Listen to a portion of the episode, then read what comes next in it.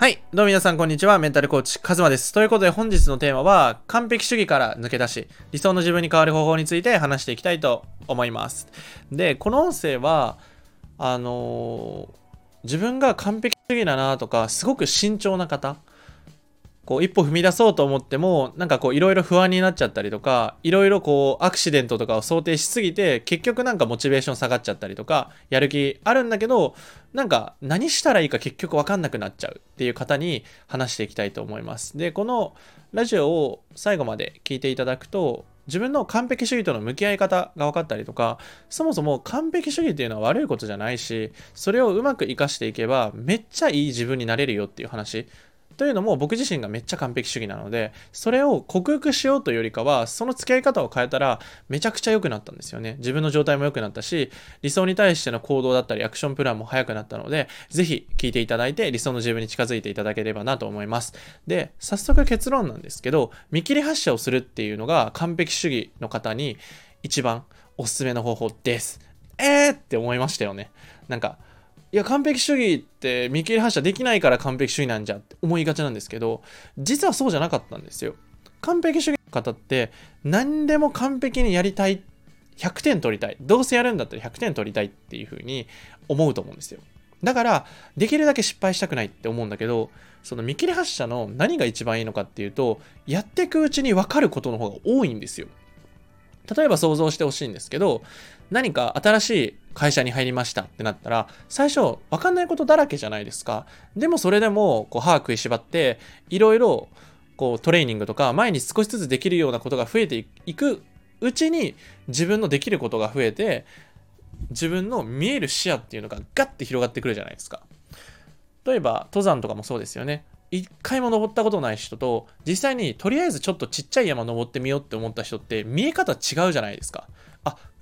今日こういうの持ってくればもっと良かったなとかあこのこれ持ってったらめっちゃ良かったな。じゃあ次もこれやろうとかこれ新しく買おうとかあもっと体力必要やなと思ったら体力つけるとか自分実際に試すことによって見える視野ってめっちゃ広がるんですよね。ただその何も行動する前にプランニング立てても結局アクシデントが起こるし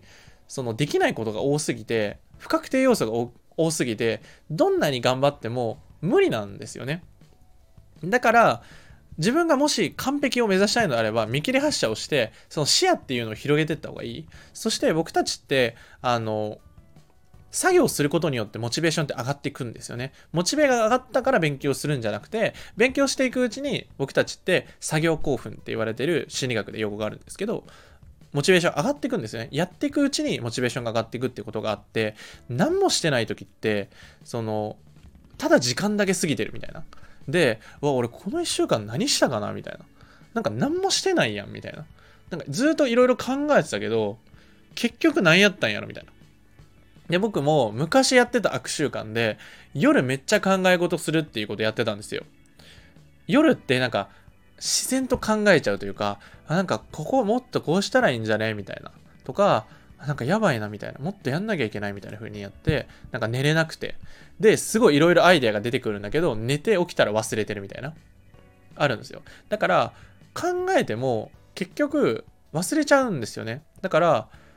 考えたりとかどんなにいいアイデアを持っていてもそれを実行したりとか行動してないと忘れちゃう僕たちって。本当に大事なことって忘れちゃうからまず見切り発車でもいいから1ミリでもいいからスタートさせるっていうのがすごく大事なんですよ。でここでよく出るのがちょっと自分に自信がないですとかそう失敗するのが怖いです系のお悩みあると思うんですよ。で僕もめっちゃ気持ちわかるんですけどその見切り発車って言ってもあの最初から高いハードルを設定するとしんどくなっちゃうんですよ。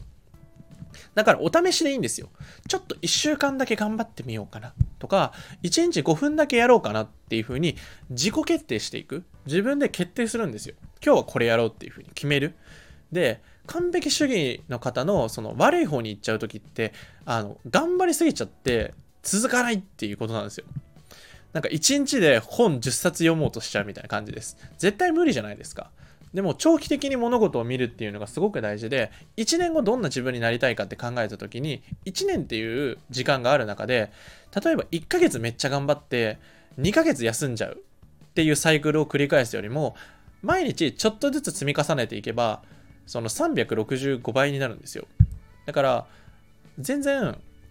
毎日続けるっていう方が得られるものがこう複利的に増えていくので全然違うんですよね。成長度合いも違うし自分のモチベーションも違う。それが習慣に変わっちゃえばもう勝ちなんですよね。いちいちやろうって思わない。から見切り発車でもいいからちょっと始めてみる。でその特にあのリスクについてなんですけどあのじゃあそれをすることによって自分が死ぬかどうかとかを結構考えた方がよくて。で僕は大学生の時にめっちゃ悩んでたんですよ。失敗したくないみたいな。でも日本にいたらその大抵は死なあのそもそもその稼げないことで死ぬことはないっていうふうに言われたんですよね。でそのリスクっていろいろ違っていて家族がいるかどうかでもリスク全然違うわけじゃないですか。一人だったら何でもできるわけじゃないですかリスクなしで。てかむしろそこでできなかったらもう何もできへんやんみたいな。そういうふうに自分のリスクっていうのは年々上がっていくものなんですよね。例えば30代と20代を比べたら20代の方が体力はこう無理できる年じゃないですか。って僕は思ってるので今僕はめちゃくちゃ動いてるんですよね。こここ10年で僕今25なんですけど、25から35で僕はもうフルスロットで動こうって思っていて、そこで決まるなって思うんですよね。で、頑張らなきゃいけない時期に頑張れないと、結局ずっと後悔するなと思っているし、その、僕の好きな名言で、あの、実際に僕はやってるわけじゃないですけど、あの、死んでから寝ればいいっていう あ誰だったっけな？すごい有名な方の俳優さんの名言があるんですよ。で、あの本当にそうだなと思って人生生きてる時にやっぱりワクワクして目が覚めたいしやりたいことをして生きていきたいなって思う中でその見切り発車でもいいから挑戦する。挑戦するっていうのが僕はメンタルを高める一番いい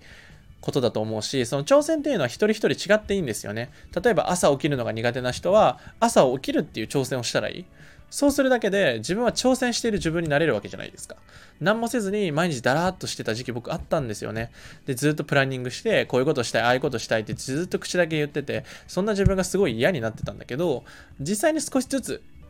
実現、現実に移していくとめっちゃ楽しいんですよね。だから、ぜひ一歩踏み出して見切り発車でもいいし、失敗してもいいんですよ。失敗は財産になるから。本当にこれは思っています。だから僕も今挑戦して失敗しまくっていますし、でもその失敗することによって絶対に経験はあの誰にも奪われないからラッキーと思いながらやってます。ぜひ一緒に挑戦していきましょう。ではまた。